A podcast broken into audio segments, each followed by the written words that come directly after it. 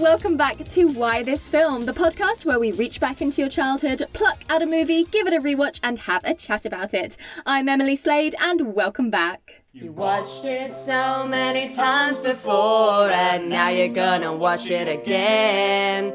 But it's been so many years since you last saw it, and now you show it to your friends, and they're like, What? What am I watching? Why? Th- What is what? this? Why? Why this film? And I'm joined today by Jason Figgis, film director. Hello! Hello there, Emily. Lovely to talk to you again. Thank you so much for coming on. I'm so It's a pleasure. excited. Your chosen movie is 1970s The Railway Children, the IMDb breakdown. After the enforced absence of their father, three children move with their mother to Yorkshire, where during their adventures they attempt to discover the reason for his disappearance. So, why this film? Well, I mean, it's funny because when you asked me about the film that I was going to choose, um, you, I, I noticed that you were very enthusiastic about the Railway Children, and and that was my first choice. So I thought, obviously, I've hit on the right one here because it'd be something that we could obviously talk about properly. Um, So it was my first instinct, and I thought, well, I'm not going to waver from that. But the reason is, there's a few reasons. One, Jenny Agutter was in a movie with my older brother Danny uh, called The War of Children, um, and they, they remained friends throughout their lives. So they're still, whenever Danny goes to London and, and Jenny's about, they meet up and they have a have lunch and they hang out and they have a great time. So I, I be, from a very early age, I was very aware of Jenny Agutter, and I and I thought so. I started looking at all the films she had made, and then of course two films made very close together were Walkabout, the classic Nick Roeg film, Walkabout, and then just after that she went to freezing cold Yorkshire to make this amazing film called The Railway Children, of course, based on Edith Nesbit's uh, classic novel. Yeah. It's so interesting that there's been so many adaptations of this book, obviously, because it's very early Victorian era. But it's it's so timeless this version. It came out in 1970 and yet I bung it in with my sort of 1990s literary remakes like The Secret Garden and The Little Princess that they did in the 90s and I'm like and The Railway Children even though it came out like 30 odd years before that because it's it's always on TV. It's very Little Women and it's sort of like it feels Christmassy and family and it's just charming in its episodic nature, the way it trundles along with this sort of linked um plot line of like the family being broken and then coming back together and then on top of that you've got these just sort of weird little interactions with people and things that happen and some of them are just iconic pieces of cinema. Um, I mean, it, it was interesting watching it this time round. We spend a lot of time in London. I forget how long we spend at the very beginning in their London townhouse before they have to move out to Yorkshire. Um, Yeah, actually, it's funny because what really I think brings you into the film is that opening sequence in uh, which was filmed at a, at a house in Hampstead. Uh, in in 1970, because uh, early 70, because it was released in December, just in time for Christmas in 1970.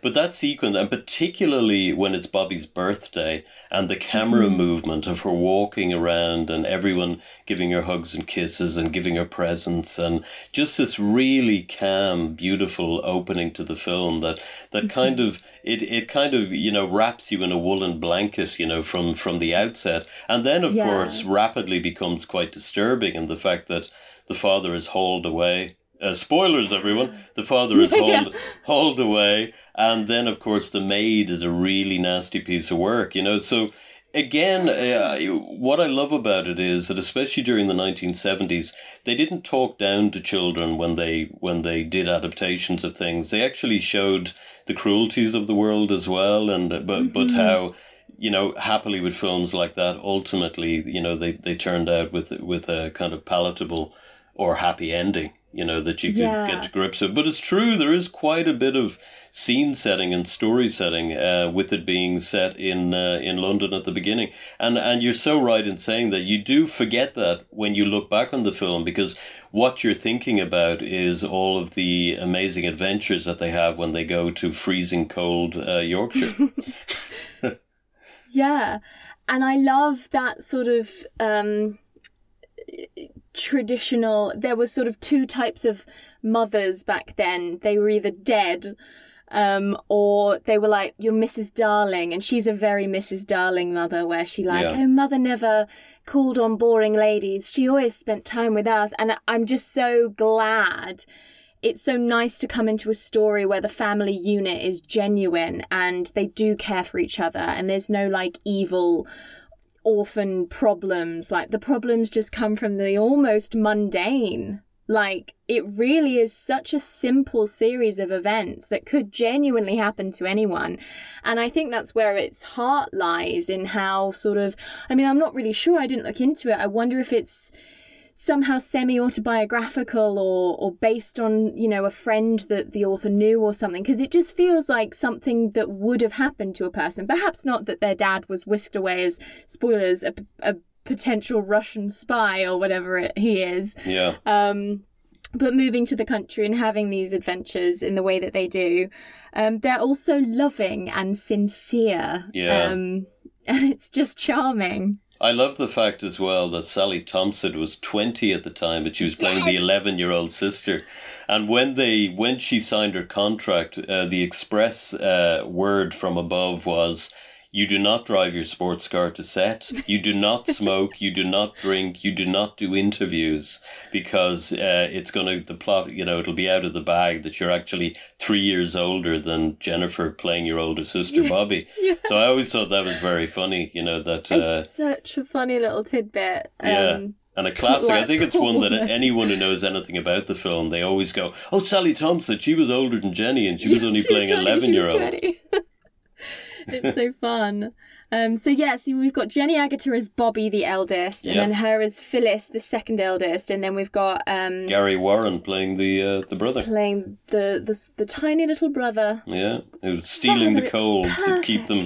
To keep them warm of a night in a in a cold Yorkshire. I know I keep saying cold. I don't know why I keep saying cold Yorkshire. It I- looks cold. It looks cold in looks this cold. film. I mean, I've been there many times, and, and I've only ever experienced beautiful weather in Yorkshire. Right. And I've been to those areas because I'm such a fan of the film that in the late Mm. 90s, I, I was holidaying on my lonesome or my ownsome uh, in Yorkshire, and I decided to, you know, look at all the places. So, of course, you have Oakworth Station um, which was the station used uh, for um, for Bernard Cribbins' Perks. So that was, of course, all the action was set around uh, the railway that went through there. They used the Worth, uh, the Keighley and Worth Valley Railway, of course, for for the trains. And when I went there in '99. The trains were still up. Well, they still are now operating, but it felt like you were stepping onto the set because the trains look exactly the same because of the old Victorian steam trains. But then only one village up the line, you have Oxenhope, and which is where they filmed uh, Three Chimneys. And I actually went to the house, and the woman saw me come up, you know, toward the house, and she goes, I bet you're wondering, is this Three Chimneys? And I said, yes. And she goes, it is. And I actually became emotional. I became emotional that, oh my God, I'm actually at Three Chimneys. This is incredible. Yeah. But um, some people might think it a little sad, but I, I, no, I, I was think thrilled. that highlights the movie, doesn't it? It really gets under your skin. As I Yeah. say, like it's not one I ever had on video or DVD. It's I not do. one I never read the book. It was just I was born with the railway children in my soul. Do you know what I mean? Wow, and all I have yeah. to do is conjure up specific images from this movie without any context. And I will cry. Like, you will hear me tear up Mm-hmm. just talking about moments from this film because it manages to be so emotional without really ever trying. The Mm. simplest of things. Well, let's leave the most tear-inducing moment till the end of our conversation. Oh yeah, we'll So- ramp up. so but we like can- even before then, like I'm choking up over the silliest of things. Um so one of my first notes is that I, lo- I love her frilly red dressing gown thing. Jenny Agutter has this like hu- huge, absurd, frilly, bright red night gown, and it's great. That's and I want it. Very cozy for those cold northern winters. exactly. So they've they've moved. They've their whole life has been upended, and and they've had to play at being poor people, even though they still have help yeah. and a roof over their head. It's, Yeah. it's lovely. Um, Although they don't really have help, do they? I mean, when they go to Yorkshire, sure, uh, the woman comes in and she she um, I've forgotten her names, hence I'm calling her the woman. Um, she comes in and she you know leaves them an apple pie and she does this and that, but. I, it almost feels as though that that help is kind of like, look, we know what you were used to in London, and we're, we're lovely folk here in Yorkshire, and we're going to help you out, even though we know you don't have two brass farthings to rub together. So, Yeah. and of course, the house they went to was an absolute pit when they arrived. that's true. As as the man who brought them on the uh, on the trap kept saying, "The rats, rats. the rats, the rats. what rats? Oh my god!" And of course, there were rats and, and rain and all sorts. But they got it ship shape in Bristol fashion Yeah. very very quickly and became a Very quick turnaround of making it entirely cozy and livable, despite having no money. yeah yeah Um, and so they they run down to the the train line a lot, and they they meet um Bernard Cribbins, correct.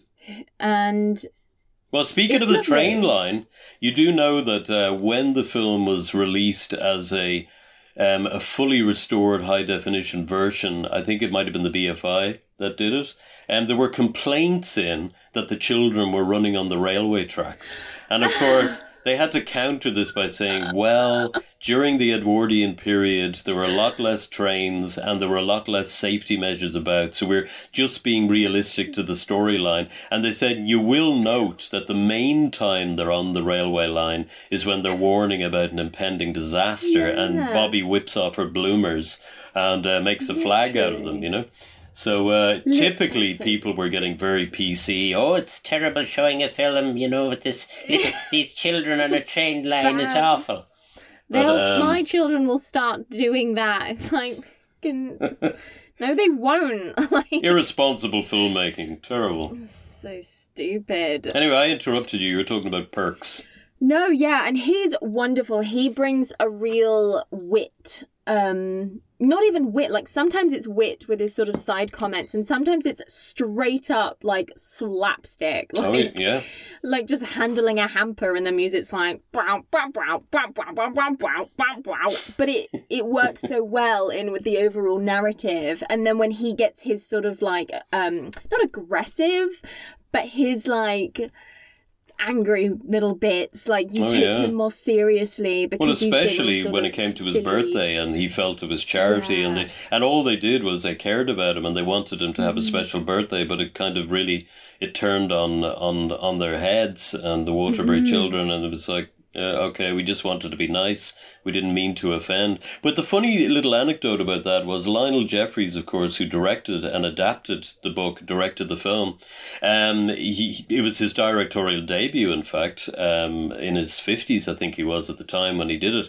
He originally had had decided on himself to play Perks.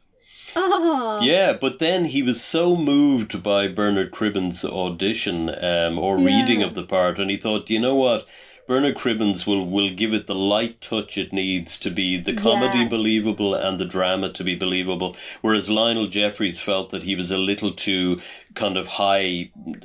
No, I was going to say high camp, but of course it's not high camp. He was just he was so full of energy, Lionel Jeffries, that he would have come across as a bit too crazy. So he Too much. decided on, and and of course there is that idea that um, you know if you are a director and you give yourself a role in a film, then you're not very good at casting because how can you really direct yourself? So it was a wise move, and of course it's gone down in history as being one of the most beautiful and warm and touching performances in British film history. yeah. So um, Definitely, I think that's entirely right. I, I was shook at. I only recently learned that Lionel Jeffries, who was we all know is the uh, granddad in Chitty Chitty Bang Bang, exactly. um, directed this movie. And I said it to the people in the room today as we were watching it. I was like, "You did know this, didn't you?" And everyone was like, "What?" So that's a really fun fact. Well- and yeah, he he would have been lovely as Perks, but Bernard Cribbins is better.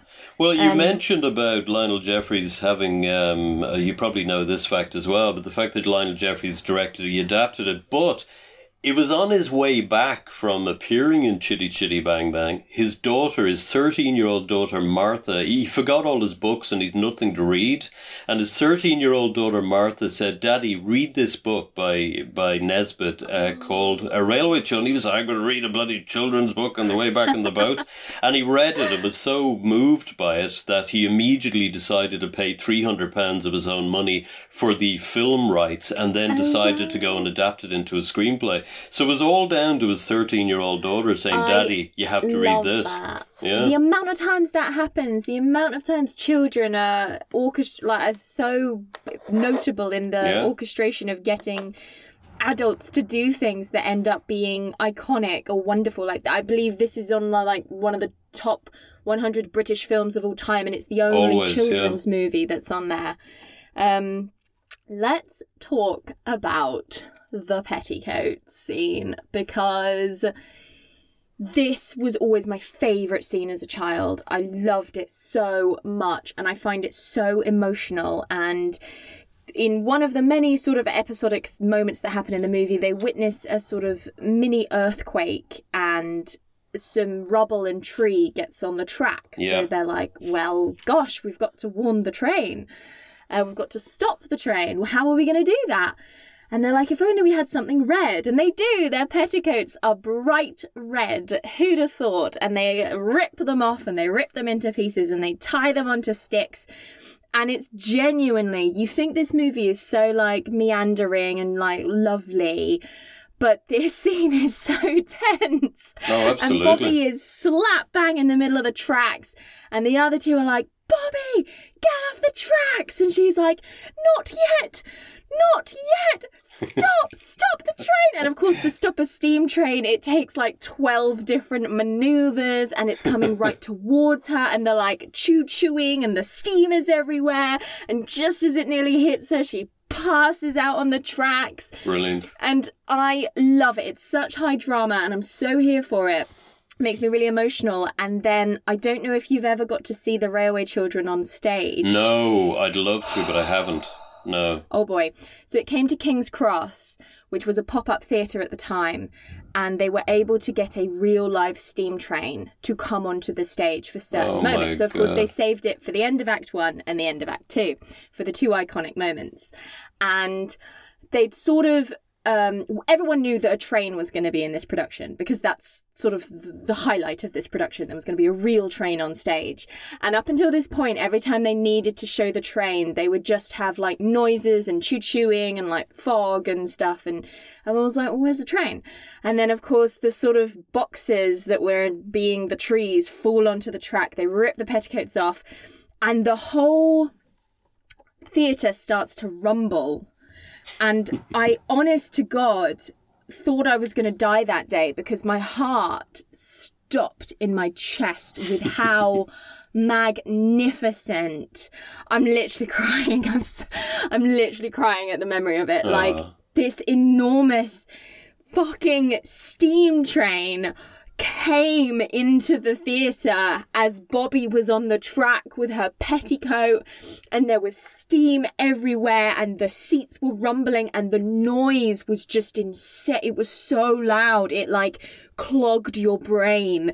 And then she like faints, and the train is just there, and then like that's the end of Act One, and I stopped breathing for like the whole scene, and it was the best thing I have ever seen live in my entire life. well, you've certainly created an incredible picture there with your enthusiasm. Honestly, like, oh, it was. I mean, it's, well, I mean, you know, I can imagine experiencing that as a live event is incredible because I mean, in, in the film alone, you know, Mm-hmm. really gets you to that point of fever. Like, oh no, it- they can't squash Bobby. They can't. but uh, yeah, actually, I don't know why that that has reminded me of this, but I don't know whether you know that um, that Jenny Agutter had literally just returned from Australia after doing Nick Roeg's uh, walkabout when she told that she had this film. So when she turned up, she was as brown as a berry, and they had to keep. They spent the entire film every time they did a take, the makeup artist rushing in, paling her down all the time because she was her skin was so dark. Um, Yeah. that they had to do major job in it. So of course that added to the extra, you know, strain on Jenny Agutter performing not not only under those circumstances and trying not to sweat while she was filming, but also the fact that of course she had um, she'd originated it for uh, for television with the black and white version. Uh, you know, so it was a character. She wasn't even sure she wanted to do it. She said, "Oh, I've done it already." But thankfully, Lionel Yeah. Jeffries convinced her to do it, and of course, forevermore, she's extremely grateful that she decided to reprise it for the big screen. But she was exhausted after coming back from Australia and making that film. You know, imagine. And then having to do this, throwing yourself in front of trains. I'm so grateful she agreed to take it because Oh, she's yeah. so wonderful in the role, and it's she really it's such a lovely role. Like I was watching this woman play her on the stage, and I was like, "That's what I want to do. Like that's the kind of role I want. Like that. It would just be so lovely." But there's an Um, innate calm about ugh. Jenny Agutter as well, and everything she does, you really get the sense of a person living in the, in that moment when you see her perform. I mean, it's just Mm-hmm. this kind of rare ability where where an where an actor is able to take a role and inhabit it so fully that you you believe in it utterly. So when you Mm-hmm. See her, she is Bobby. When you see her um, in America Werewolf in London, she is that lovely nurse. You know, uh, you see her in you know in in anything, she just becomes that person, and you don't think about her previous roles. If I watch The Railway Children, I don't start thinking about American Werewolf in London or the No, different war funny, films she's made. it? She literally Yeah. inhabits in the character. Um, It w- took w- me. which- eight, I watched Logan's Run quite oh recently. yeah. And like, yeah, I was like, oh, Jenny Agutter, who's that then? And then I googled her, and I was like, oh, it's fucking Bobby. It's Bobby. Like, it's Bobby. There you go. It's and I had no idea. And that's only like three years after Railway Children. It's not like it's not like um, Call the Midwife, where she's now like a frail old lady playing a nun. I know. Which again, now you look at her and you're just instantly like that. Oh God, of course that's Jenny Agutter. But again, she's inhabiting the role so well. But of course, if you see Jenny Agutter now, there's nothing frail about her. You know, she's able No, to no. play a frail old nun in Meet. Is it okay? Meet the midwife. Call the midwife. Meet the midwife. Um, but if you see her, she's nothing like that. You know, she's still very strong and vivacious. You know, and full and full of energy.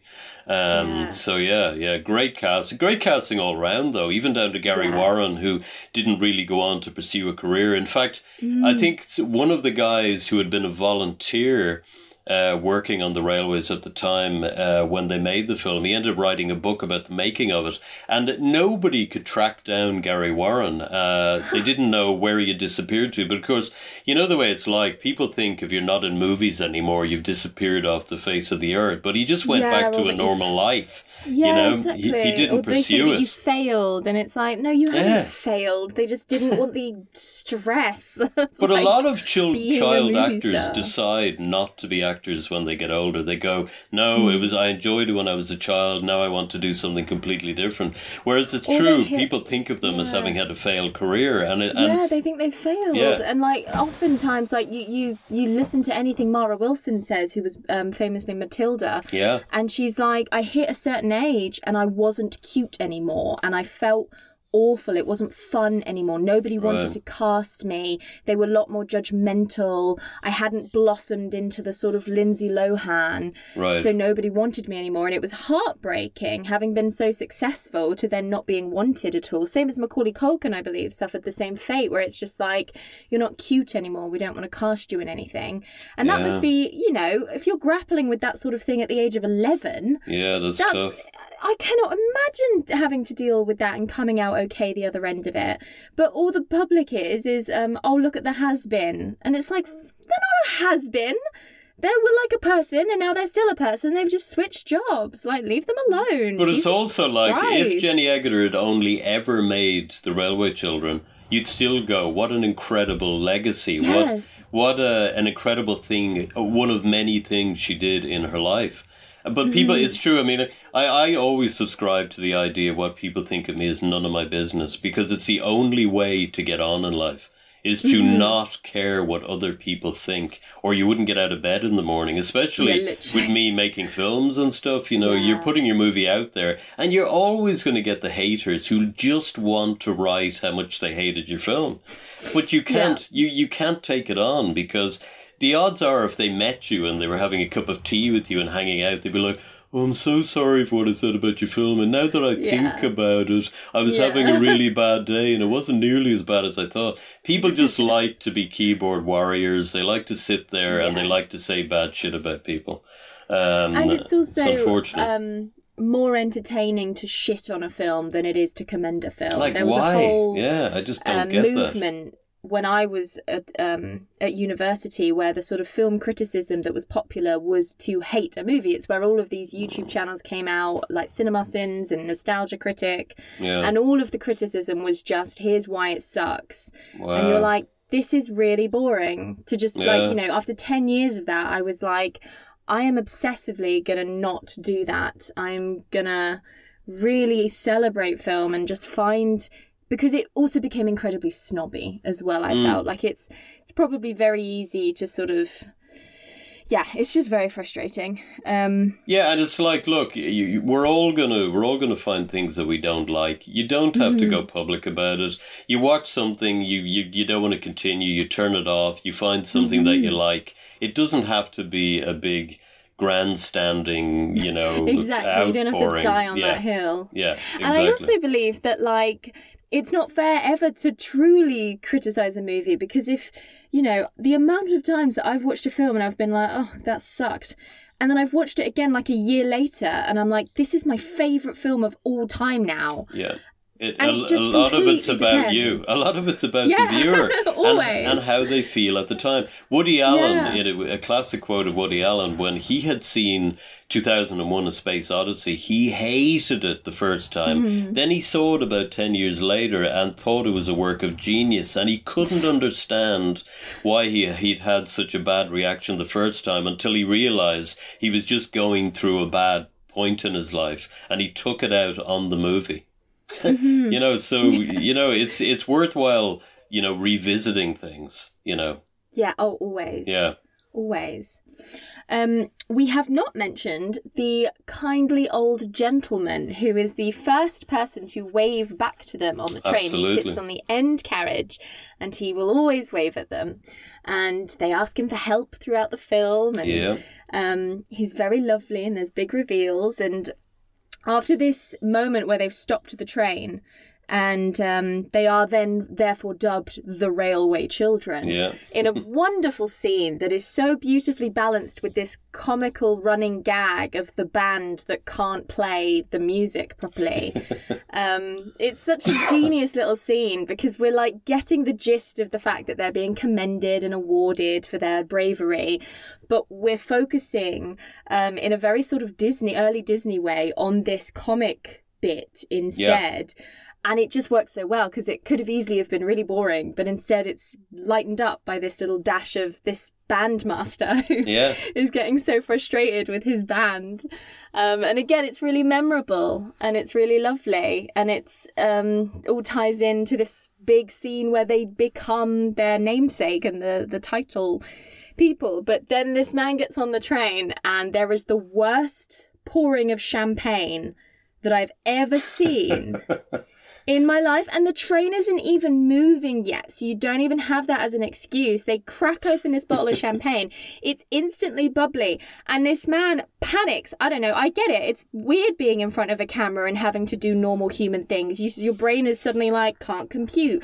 And he pours all the bubble and it's like overflowing. And then he grabs another. It's very indelicate. I just really noticed it this time round and felt that it needed highlighting. And I just want to say to that guy, I get it. Did you not get a better take? Did you really not get a better take than that one? Because see it's just now, now emily the fact that we went back to your days of, of just hating movies for the sake of hating them you, you kind of you're, you're creeping in a bit again with that well, picking no. out a scene picking out a scene it's of a bubbling champagne actor that was really struggling to pour this champagne. Do you know, just really- he, he was really probably probably one of the people from Oakworth or Oxenhope or White Collar or somebody nearby or Haworth who actually got his big break, you know, in doing this film.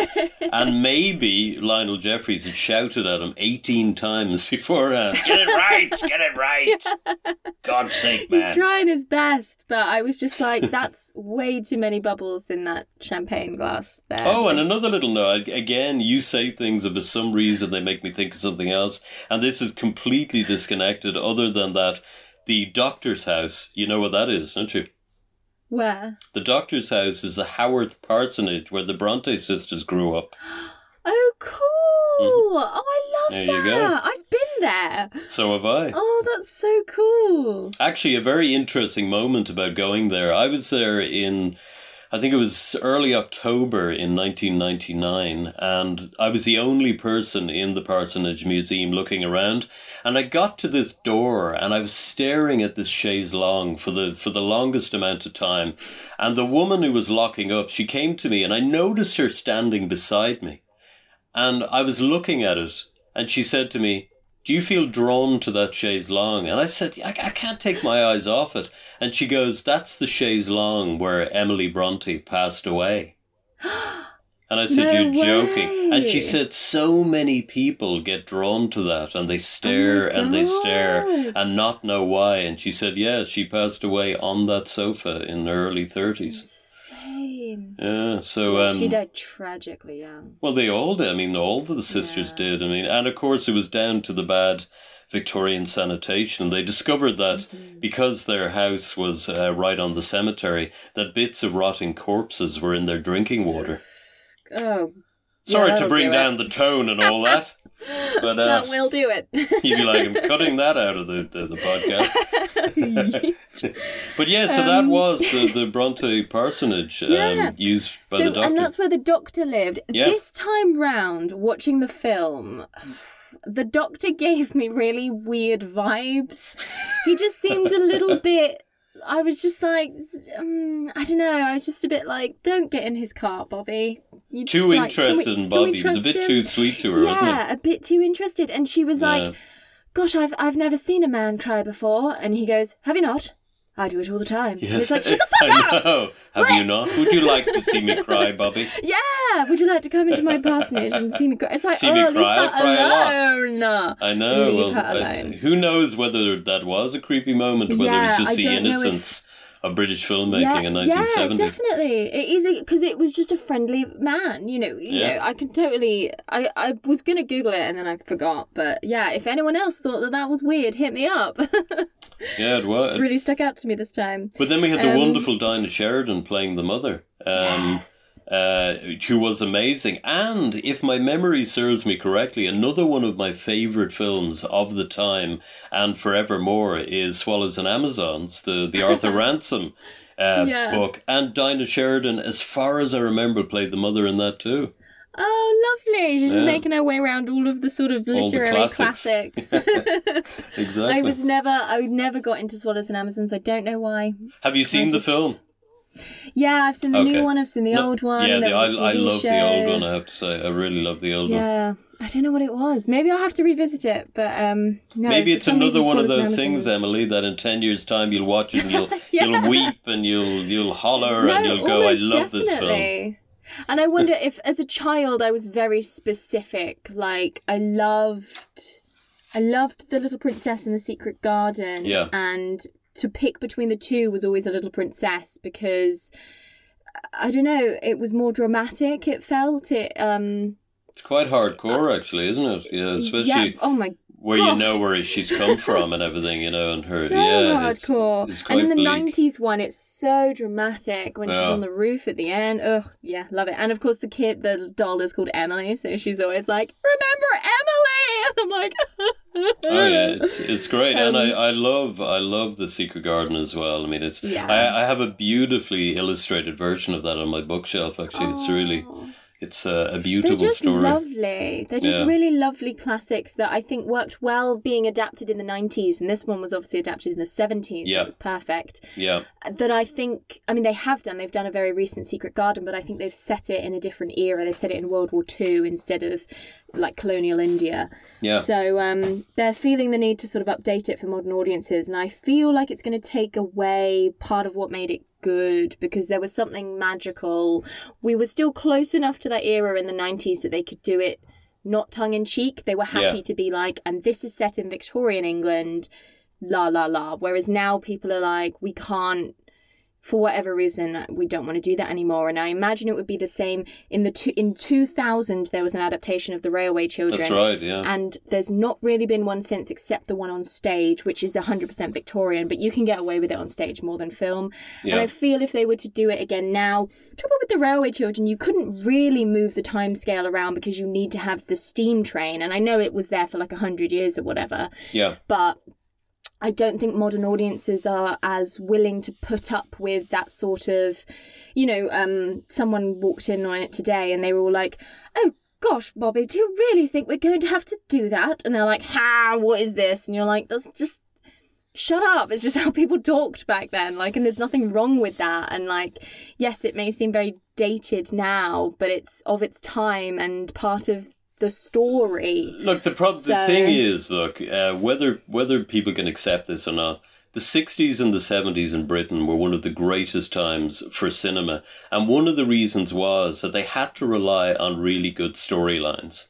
That you really good plots because the you know the advent of the summer blockbuster didn't appear till 1975 with with Spielberg when he created Jaws and then of course Star Wars and all these different Yeah. films came after it where they were all you know you know generated not well it wasn't computer generated imagery then because that didn't emerge and they were all practical effects but it was really mm-hmm. like look at the spectacle. Whereas when the when the filmmaking was really great even like 40s 50s 60s 70s particularly mm-hmm. in Britain it was like really well written stories incredibly Yeah. well cast films very mm-hmm. well made but you have kids now who uh, won't even look at a film that's in black and white because they feel like they've been mm-hmm. shortchanged. You know, like, why is there no mm-hmm. color in this film? I'm not watching a black and white movie. And you go sit down and watch it and engage with it, and you'll realize what great storytelling was. And I know it mm-hmm. sounds a bit like when I was a boy, I walked to school barefoot.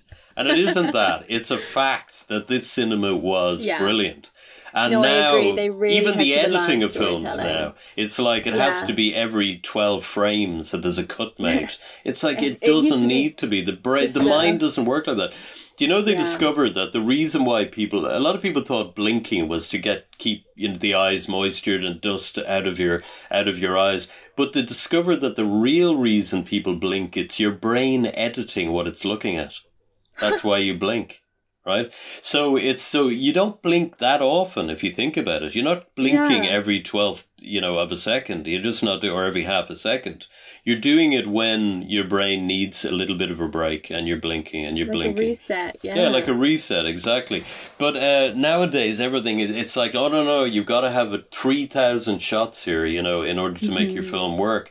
Whereas you look at Lawrence of Arabia and that incredible opening sequence that goes on for over five minutes, and it's just the hazy image of a camel and and, and its rider coming in and. Peter O'Toole and his servant standing there wondering who it is. And when David Lean was interviewed about that scene, um, I think it was Michael Parkin said, it was very brave of you to have an opening shot in a film that was five minutes long with no cuts. And he goes, I was a coward. And he goes, What do you mean you were a coward? And he said, It was three minutes longer than that, and I cut three minutes out of it. And it's interesting because it's still quoted as being one of the most powerful openings of a film ever made, just the shot of a hazy camel in the distance. But for some reason, audiences now have been trained by filmmakers um, not to be able to put up with a single shot, but, but to be the- constantly the needing more. patience, yeah. Which- and yeah. everything's sort of um there's a uh, there's a meme going around at the moment where it's sort of like uh, the the line from the original Star Wars where it's like, oh, you fought in the Clone Wars, and the audience of 1977 or whenever it was going, huh, what? And people are like, no, because back then you didn't need an entire television series to explain one line of context. You just took it as it was, as a line of Absolutely. exposition. Yeah. Um, whereas now, of course, absolutely everything is getting a spin off, absolutely everything is delved into. And that's not necessarily a bad thing in some cases, but as you say, it's sort of because it's so money driven, it's what we've become used to, so it's what we see more of. And you end up with Avatar 14, and Yeah. instead of like another Railway Children or, you know, there's sort of less opportunity for things to happen by a happy accident and become beloved. Nowadays everything's more sort of concrete of like they will enjoy this and then they will enjoy that and then we will do this and then we will do that. And it's more sort of premeditated and there's less you know i watched death becomes her recently and i was like right. so fucking great. You wouldn't get shit like this anymore because it feels so experimental in how original it is and just like you know, it doesn't entirely work, but it's so much fun. And you're just like, I don't remember the last time I went to the cinema. Well, as a teenager, really, was the last time I went to the cinema and just plucked a movie from the screen behind the person giving it. out the tickets and being Yeah. like, let's go see Mrs. Henderson Presents. And then you're like, Yeah. oh, that was lovely. We knew nothing about it going in and we had a great time. And now it's like, we are specifically going to the cinema to see Avengers Endgame. It's an And, event, that's an that. event film, yeah, Yeah. the big tentpole film. But you mentioned something earlier on, actually, about the Railway Children, the fact that you were saying that it's a film set in the Edwardian period in England. It's a costume drama, and it's so well made that it doesn't really date as a film. Yeah. You watch it now and you don't feel, oh, this was made in 1970. It's a film No. set in a particular period which is gone from everybody's, you know, living memory. Um, So Mm-hmm. it works. So I've, I've often uh, wondered why they'd even bother remaking it when the definitive version is already there. You know, they just need to keep presenting that. If people want to see Yeah. it, don't redo it. It can't be made better. There's no way it, it can be made better. fan of that. I'm like, put old films back in the cinema. Yeah. Don't remake them. Don't, don't Um, remake them. Remake I'm bad films if you want. If there was a good idea but it was badly executed and they feel they can do a better job, then that's fine. Yeah. But don't remake a classic. There's, No, exactly. I mean, a, a, a good example of that was was Suspiria, which is a classic Ugh, yeah. Italian giallo film, and then they remade it, and it was like the trailer was great. I thought, oh my god, this is actually gonna be a very good remake. It's not. Mm. Sorry, I don't. I don't like dissing anybody's work, but it Mm-hmm. really felt like, why would you? Why when would you're you? holding it up to Yeah. something so something so brilliant. ingrained in the cinematic consciousness, you either have to do something completely new with it, Yeah. or Yeah. i.e., Like- don't even remake it. That's what I mean by compl- what you're saying about completely new. Don't even revisit it. It's an absolute stone cold classic. Mm-hmm. Suspiria, whether you like horror does or it not. have Yeah. subtitles? Have you not seen Suspiria? No, I've never seen Suspiria. It's been on my to-do list. Oh, you've I got to didn't watch watch it. horror for years. No, so I understand that. I under-. Look, it is a very disturbing, violent film, but it's a Mm-hmm. work of art. It's so beautifully made. The Mm-hmm. is incredible. The score is incredible. The the the the visualization of it, the cinematography, the direction, the performances. Mm-hmm. It's not subtitled. No, it's actually the version you'll find is dubbed. And it starred Oh. it, it starred a few American actors actually, um, and uh, it's just so beautiful. It's such a beautiful film. I, I'd watch Yeah. it when, when you're in a lighter mood. I wouldn't watch it if you were depressed. I definitely Yeah. wouldn't watch it then. But No, I um, watched um, yeah. Climax on Netflix, which would have obviously been heavily inspired, I imagine, by Suspiria. Do you know I haven't seen that? I haven't. I haven't even haven't even heard of it. Is that Oh, it's very, recently very recently out? Yeah, very recent, like last year Okay. it came out and I watched it. It's on Netflix and it's inspired by those sort of dark dance movies. It's very, very good. I do thoroughly recommend it. Right. Okay. Um, shall we talk about the bit of the railway? Yes, children? let's do that.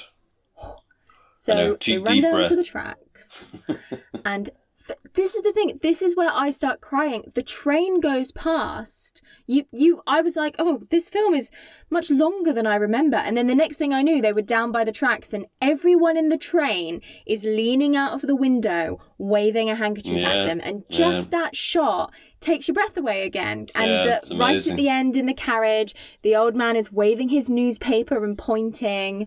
And it's just bobby by herself and you, you're not really sure what's going on and you're like why is this is really lovely but why is everyone waving? You've got no idea. And that's it's such a moving image of everyone waving back at them after the whole movie of them waving and no one waving back and then suddenly everyone's prepared. And that's what it is. It's the energy that everyone is so pumped for bobby and you don't know why.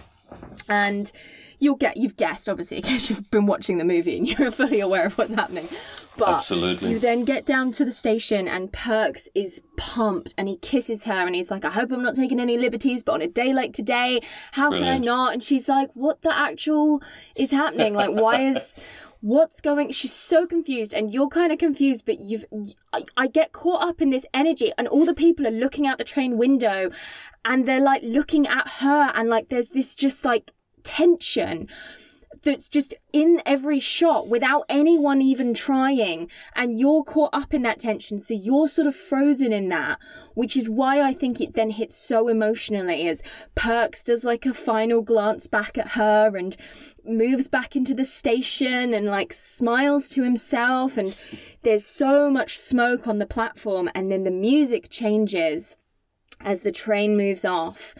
And oh You're to cry again, aren't you? I'm literally gonna cry.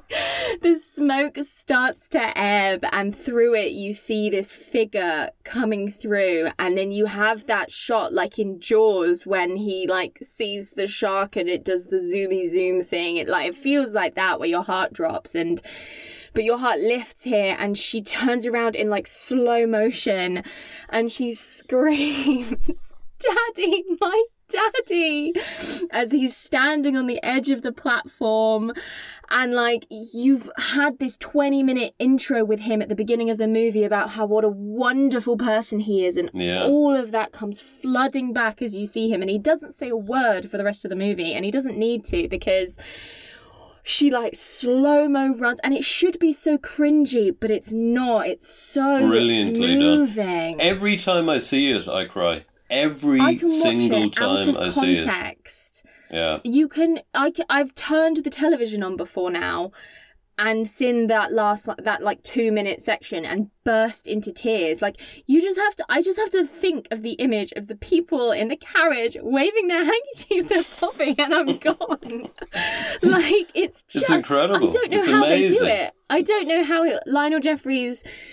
Jenny Agutter, I don't know how they did it. They manage to build up, like how they tell you The Wicker Man is the greatest ending of all t- cinema because it is, because they never let, they never release you, they never let you go, they never Yeah. give you that jump scare ending. Yeah. It just ends, and you're like, oh, I'm still very tense and upset now. Yeah. It- it's, absolutely. it's sort of that they've been ringing you and ringing you throughout this movie, and you're so it's just so cathartic somehow, and it's just it's just so emo- even if you've literally I promise you if you've no idea about anything and you switch this on to those two minutes of cinema, the way they craft this scene is just so perfect and emotional and she flings herself into his arms and without fail no matter what mood i'm in i will cry at Oh, this yeah. scene I do. Like I said, I'm a grown man. It gets me every time. All she has to do is enter the station, and I'm like already going, I'm not going to cry this time. I'm not going to. I'm not to. And of course, Iain Cuthbertson couldn't cut a bigger figure. I mean, he was six foot 5 You know, Mm-hmm. the actor playing her father, big Scotsman, you know. So even just seeing him looming there, you couldn't really mistake him for anybody else, you know. Oh my God, it's her father, you know, he's back. Mm-hmm. Incredible, incredible moment. Yeah. It's, it's so good considering it's been such an almost side plot that the dad's been gone this whole time Yeah. and other things have been happening over the top of it. It's so it's so emotional and I think that's it. It's the energy that everyone is so happy for them and you're just like this is the definition of heartwarming. And she walks It him really back up to the house, and poor Phyllis and Peter. What's going on? They're like, what? And she's like, no, no, he needs to be with Mama for the time being. We'll go walk down to the dandelions and then return. And it's like, Bobby, let them see their dad. Like, come on. She's had the great moment, and it's like, sorry, kids, I've had the moment. I've Let's done head it off and pick for all three of flowers. Oh, it's brilliant. I can hear you're flooded in tears lovely. again. I can hear it in your Yeah. voice, Emily. Honestly, like, it's, I mean, fuck, like, I once. uh, For we, I did drama, so I did a lot of weird things at university and at drama school. And, and one of the things we were doing was we were doing a, um, a, a piece about endings. And so one workshop, we just brought everyone brought in a bunch of books, threw them on the floor, and we all just like picked them up and started reading the endings of the book to see how they made us feel. Yeah. And I picked up the Railway Children and I read the last like three pages of the Railway Children. And even just reading, and as the smoke cleared, a man could be seen at the end of the platform. Daddy, my daddy, shouted Bobby as she ran. I was in floods of tears, just, just skipping the entire book, having not seen the film in ages, just pick this book up, turn to the last three pages, floods of tears. Like there's just something about it that hits me and I'm sure everyone in the entire world ever. Like it's just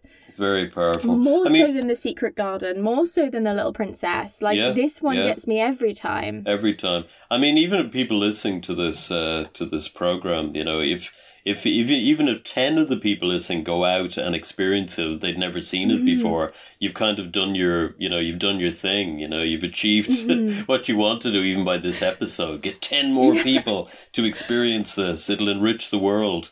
And it, It really, really it's, will. it's it is amazing. And you remember the very end, the rolling credits where they broke the fourth wall, which is I very was interesting. talk about that. It's Yeah. very now that is as a the older I've gotten, the more the more sort of you do compare it to modern cinema, as Mm. we were literally saying. This is the one bit that I'm like. I I'm a little bit embarrassed with like people that have never seen it before watching this bit because we've just had such an emotional high and a fantastic climax to a beautiful heartwarming movie. And then we're sort of zooming in on the train and it's the awkwardness of of Jenny Agutter taking like 4 minutes to write like three words which like she's clearly just like milking it on the slate so she doesn't look up until the camera hits her.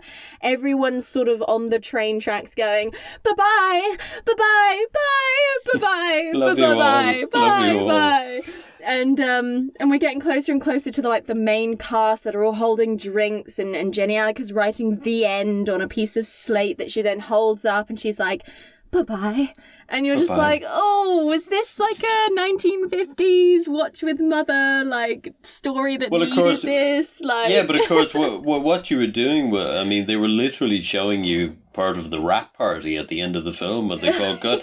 But an interesting thing about it is that at the very beginning, you'll hear a voice shouting, "Thank you, Mister Forbes." And the reason, of course, that was because the great British director Bryan Forbes had been given the job of running EMI at the time, and he had greenlit that film. And he greenlit a string of successful films for that year, and that was the most successful of them. So they wanted to do a big thank you to the to the the boss at EMI who'd actually said yes, go and make this film.